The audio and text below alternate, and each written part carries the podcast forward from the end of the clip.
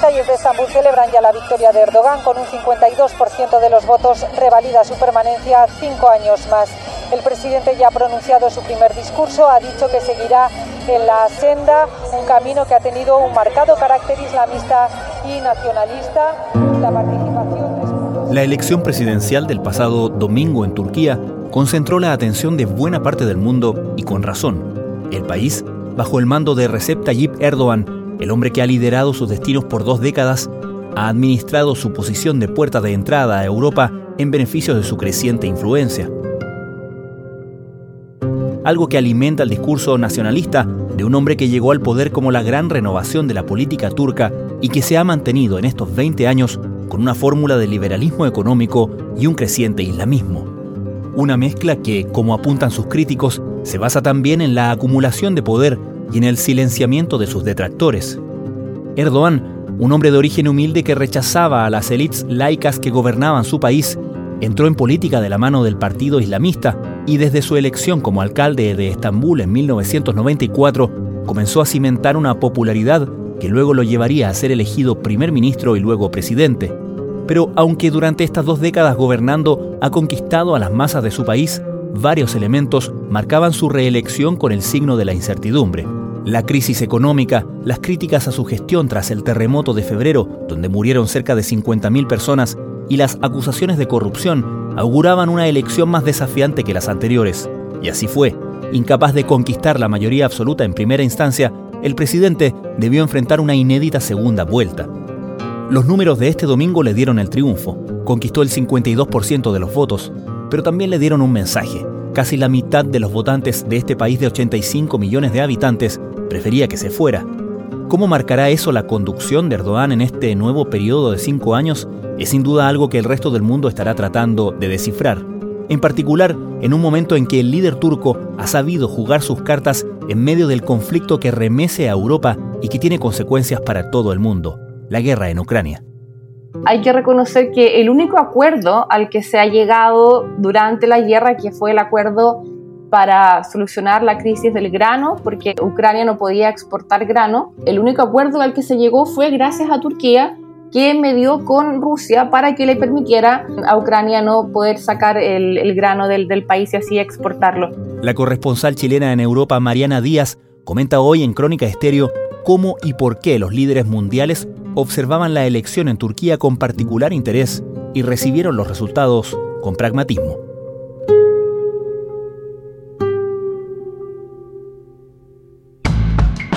Desde la redacción de La Tercera, esto es Crónica Estéreo.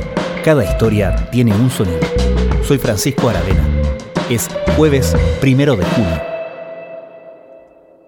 Estas fueron unas elecciones muy importantes, obviamente, para Turquía y también para el resto de Europa. Estaba toda Europa muy atenta eh, a lo que pudiera pasar por diferentes motivos, principalmente porque Turquía se ha convertido en un partner, en un interlocutor estratégico para Europa primeramente por el tema de la inmigración.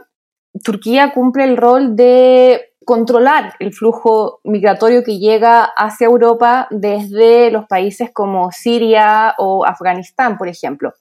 Eso se vio en 2015 cuando se produjo la crisis de los refugiados sirios que llegaron después de la, guerra civil, donde se produjo un mayor éxodo de, de inmigración hacia Europa Muchos, si no la mayor parte, pasaron por Turquía. Miles de refugiados y migrantes permanecen en la frontera greco-turca mientras intentan llegar a Europa. Entonces, ¿qué pasó? La Unión Europea hizo un acuerdo con Turquía en 2016 donde le iba a dar dinero también al país para que pudiera controlar este flujo de personas y de alguna forma pudiera también mantenerlas en su territorio y así no dejarlas pasar hacia Europa. Tanto en mar como en tierra, las autoridades han aumentado considerablemente las patrullas. Y eso, la inmigración especialmente, se ha convertido también en un arma para amenazar, entre comillas, a los gobiernos de la Unión y la utilizan países como Turquía, por ejemplo, como Marruecos, como Libia o también como Bielorrusia. Lo hemos visto donde, por ejemplo, Bielorrusia hace un par de años abrió las puertas hacia Polonia y amasó a cientos, si no miles de personas en la frontera con Polonia para dejarlas pasar hacia Europa. Entonces lo mismo podría haber hecho Turquía y ha estado todo el tiempo, de todas formas, desde 2016 hasta ahora, amenazando con que esto podría ocurrir. Entonces estaba Europa muy atenta a lo que pudiera ocurrir con estas elecciones, primeramente por eso, y también por lo que ocurre de eso ahora con la guerra en Rusia y Ucrania, donde finalmente Turquía se ha puesto como el único mediador fiable de Occidente con Rusia. Hay que reconocer que el único acuerdo al que se ha llegado durante la guerra, que fue el acuerdo para solucionar la crisis del grano, porque Ucrania no podía exportar grano, el único acuerdo al que se llegó fue gracias a Turquía, que medió con Rusia para que le permitiera a Ucrania no poder sacar el, grano del, país y así exportarlo. Entonces, en ese sentido, fueron elecciones muy importantes ya que Erdogan ha logrado mantener esta posición y ha logrado a, través del tiempo hablar con diferentes países y diferentes mandatarios y está bien con todos, pero no está bien con ninguno. O sea, por una parte, claro, habla con Rusia porque Rusia le ha permitido también, mandando petróleo y armas, también le ha permitido tener tiene una buena relación, pero al mismo tiempo Erdogan ha mandado eh, aviones y armas a Ucrania. Entonces eh, está hablando también con Assad en Siria. Entonces tiene una posición que finalmente vela por sus propios intereses, ¿no? Y no se preocupa mucho de lo que va a decir el resto de los países de la OTAN o que va a decir el otro interlocutor, ¿no? Sino que se pone como un mediador perfecto para cualquier posición que haya, el tablero de ajedrez. Turquía se posiciona perfectamente en ese, en ese contexto internacional. El actual presidente de Turquía, Recep Tayyip Erdogan, fue declarado ganador de la segunda vuelta de las elecciones presidenciales y se comprometió a liderar otros cinco años el país que le vio llegar al poder hace ya dos décadas, con más del 99% de los votos escrutados. ¿Y cuál era la alternativa? ¿Qué proponía en ese sentido? ¿Cómo veía el mundo o Europa? A el candidato opositor que en un momento, por lo menos en la primera vuelta, pareció tener posibilidades, el opositor Kemal Kilic Daroglu. Mira, antes de la, de la segunda vuelta, claro, él parecía tener buenas posibilidades de ganar estas elecciones. De hecho, las encuestas eh, lo daban como, como ganador y también llamaba mucho la atención de que, bueno, finalmente seis partidos apostaran por él y parecía ser una buena opción ante Erdogan, pero ¿qué pasaba? También para la Unión Europea habría sido un problema porque Turquía, bueno, está en conversaciones para ser un miembro de la Unión Europea, pero son negociaciones que están estancadas. Entonces, si ganaba el candidato opositor para la Unión, iba a ser un tema más. Iban a tener que retomar probablemente las conversaciones y las negociaciones para incluir a Turquía dentro de la Unión y eso implicaba que Turquía tuviera que hacer una serie de cambios democráticos, una serie de, hay unos capítulos que cada país tiene que cumplir para poder hacer parte de la Unión Europea y Turquía va a tener que seguir en eso y va a ser un proceso largo, cansador, que iba a requerir de mucha mediación. También iban a tener que retomar el tema de los visados para que los turcos no necesitaran visas para entrar a Europa. Entonces, de alguna manera, podemos decir que, entre comillas, es casi un alivio para los europeos que no haya ganado este candidato porque digamos que todo sigue como ha sido hasta ahora. Finalmente Erdogan ya lo conocemos, ya sabemos quién es, ya sabemos lo que quiere y lo que busca. Entonces va a seguir con la misma línea que ha tenido hasta ahora y con la que la Unión Europea también se ha acostumbrado a lidiar. Bugün kimse kaybetmemiştir.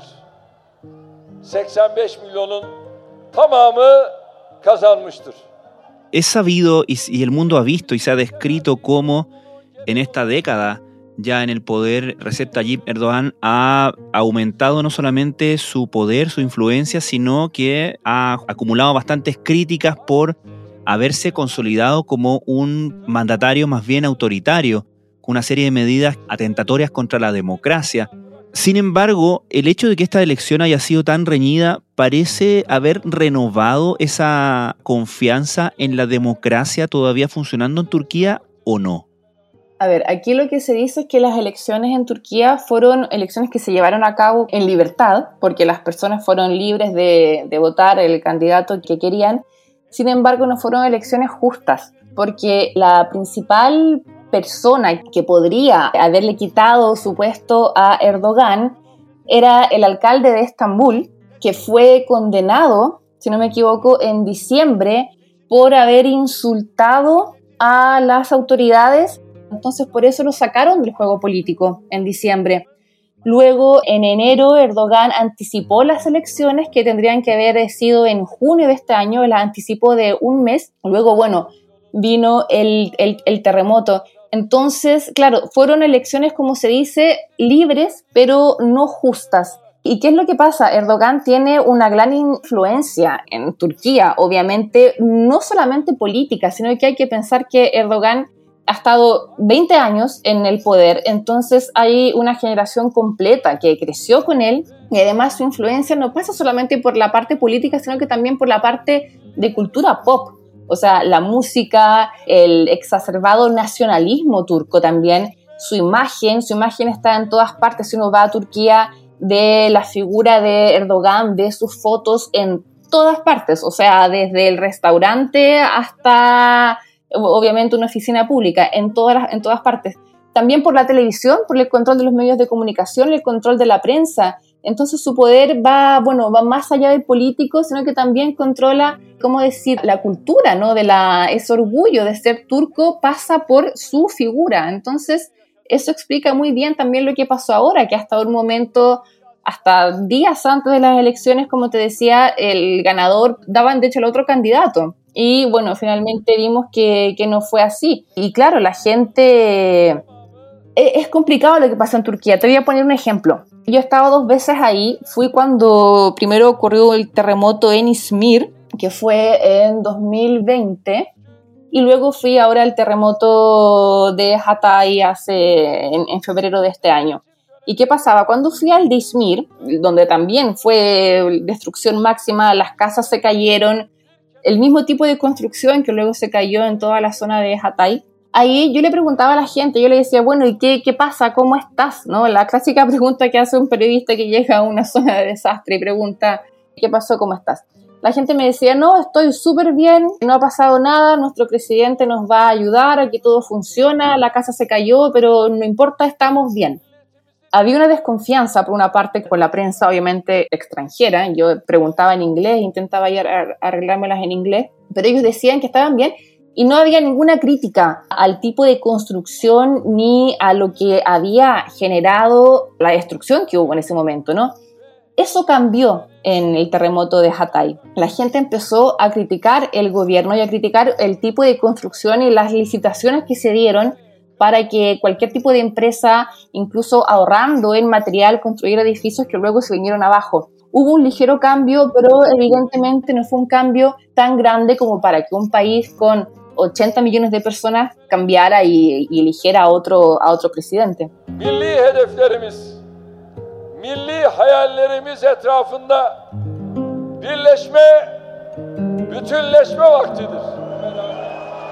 Claro, de hecho se hicieron acusaciones bastante graves contra Erdogan y se especulaba que justamente el tema del terremoto podía perjudicarlo porque habían acusaciones derechamente de corrupción, de que él había favorecido justamente a personas cercanas a él, a empresarios cercanos en el negocio inmobiliario. Sin embargo, eso no pareció pesar finalmente, o, o por lo menos no de manera decisiva.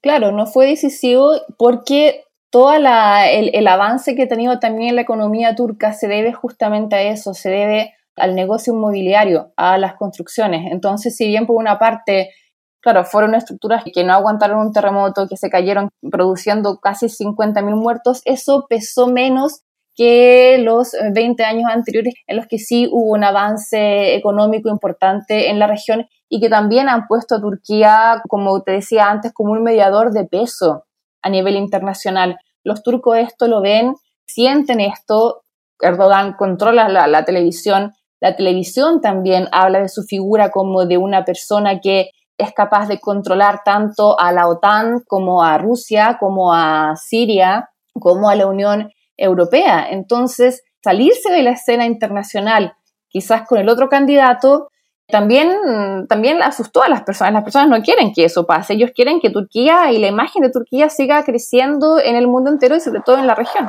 28 Mayıs'taki ikinci tur seçimi Cumhurbaşkanı Erdoğan'ın %52,18'lik zaferiyle sonuçlandı. Aralarında ABD Başkanı Biden ve Rusya Devlet Başkanı Putin'in de olduğu dünya liderlerinin tebriklerini kabul eden Erdoğan, yeni dönemine de hızla başladı. Erdoğan'ın çarşamba günü Sayıştay'ın Estás escuchando Crónica Estéreo, el podcast diario de la tercera. Hoy, la corresponsal en Europa, Mariana Díaz, comenta la importancia de la reelección en Turquía del presidente Recep Tayyip Erdogan, quien lleva 20 años en el poder. ¿Por qué se decía o por qué el candidato opositor de, de hecho llegó a acusar directamente a Rusia de favorecer a Erdogan, de interferir de hecho en las elecciones en ayuda al presidente Erdogan?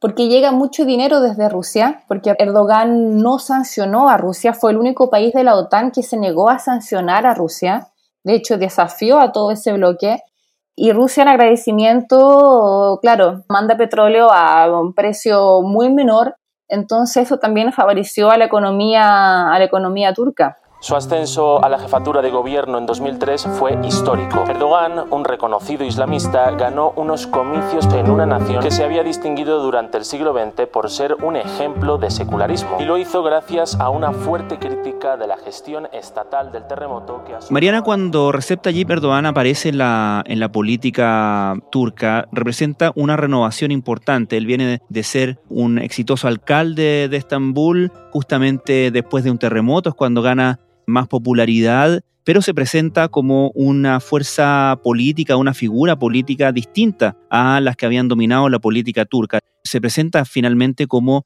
la gran renovación de la política turca. Ahora, ¿quiénes son y cómo son quienes lo desafían? Bueno, hay que pensar que de todas formas él ganó las elecciones, pero está casi la mitad del país que no está de acuerdo con él. Ahí va a tener una tarea difícil Erdogan en los próximos cinco años. ¿Quiénes son? Son personas que quieren pertenecer a la Unión Europea, son personas que quieren tener una mayor democracia, tener una voz, poder decir libremente lo que piensan sin por eso ser juzgados o condenados, como le pasó al, al alcalde de Estambul y personas que quieren acercarse más, digamos, a Occidente, ¿no? Turquía es un país euroasiático, está justo en la mitad entre Europa y mm. Asia, tiene territorio en ambos continentes. Entonces, los opositores profesan mayormente la parte occidental, quisieran que el país entrara finalmente a ser parte de la Unión Europea, que fuera, entre comillas, más coherente con la OTAN y también una mayor libertad democrática de poder ser finalmente una minoría y, no por eso tener el, miedo de ser eh, expulsados del país o, ser eh, callados como con una condena. Mandatarios de todo el mundo felicitaron a Erdogan como el presidente Lula, que le ofreció cooperación en la lucha por la paz mundial. Olaf Scholz animaba a Erdogan a avanzar en una agenda común. Desde el estadounidense Joe Biden hasta el cubano Miguel Díaz Canel, los líderes mundiales han felicitado a Recep Tayyip Erdogan por su triunfo en la segunda vuelta de las elecciones en Turquía. El presidente ruso Vladimir Putin ha llamado al islamista para felicitarle por su victoria en las urnas de Ha calificado a Erdogan como un querido amigo en su mensaje de felicitación. Hemos hablado, Mariana, finalmente de cómo Europa de alguna manera respiró con cierto alivio tras la reelección del presidente turco. ¿Podemos deducir cómo miró todo esto, en particular Zelensky? ¿Cómo lo ve Ucrania para sus intereses? Mira, aquí estaban todos contentos.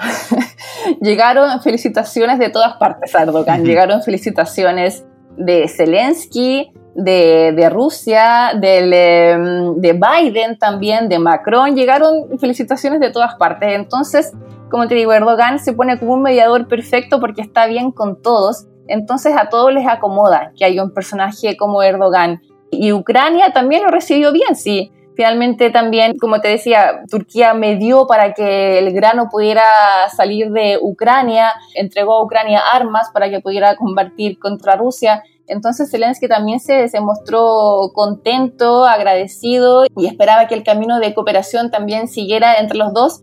Palabras muy similares a las que dijo Putin y también a las que se dijeron acá en Europa. O sea, no hubo ningún líder internacional de peso que no felicitara a Erdogan por el triunfo en las elecciones.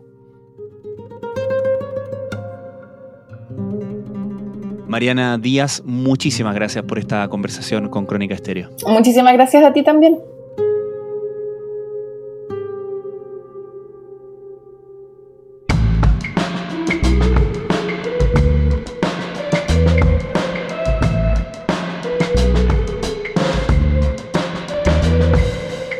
Crónica Estéreo es un podcast original de La Tercera.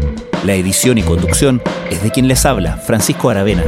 El diseño y postproducción de sonido son de Michel Paulete. Nuestro tema principal es Say Again de Citadel.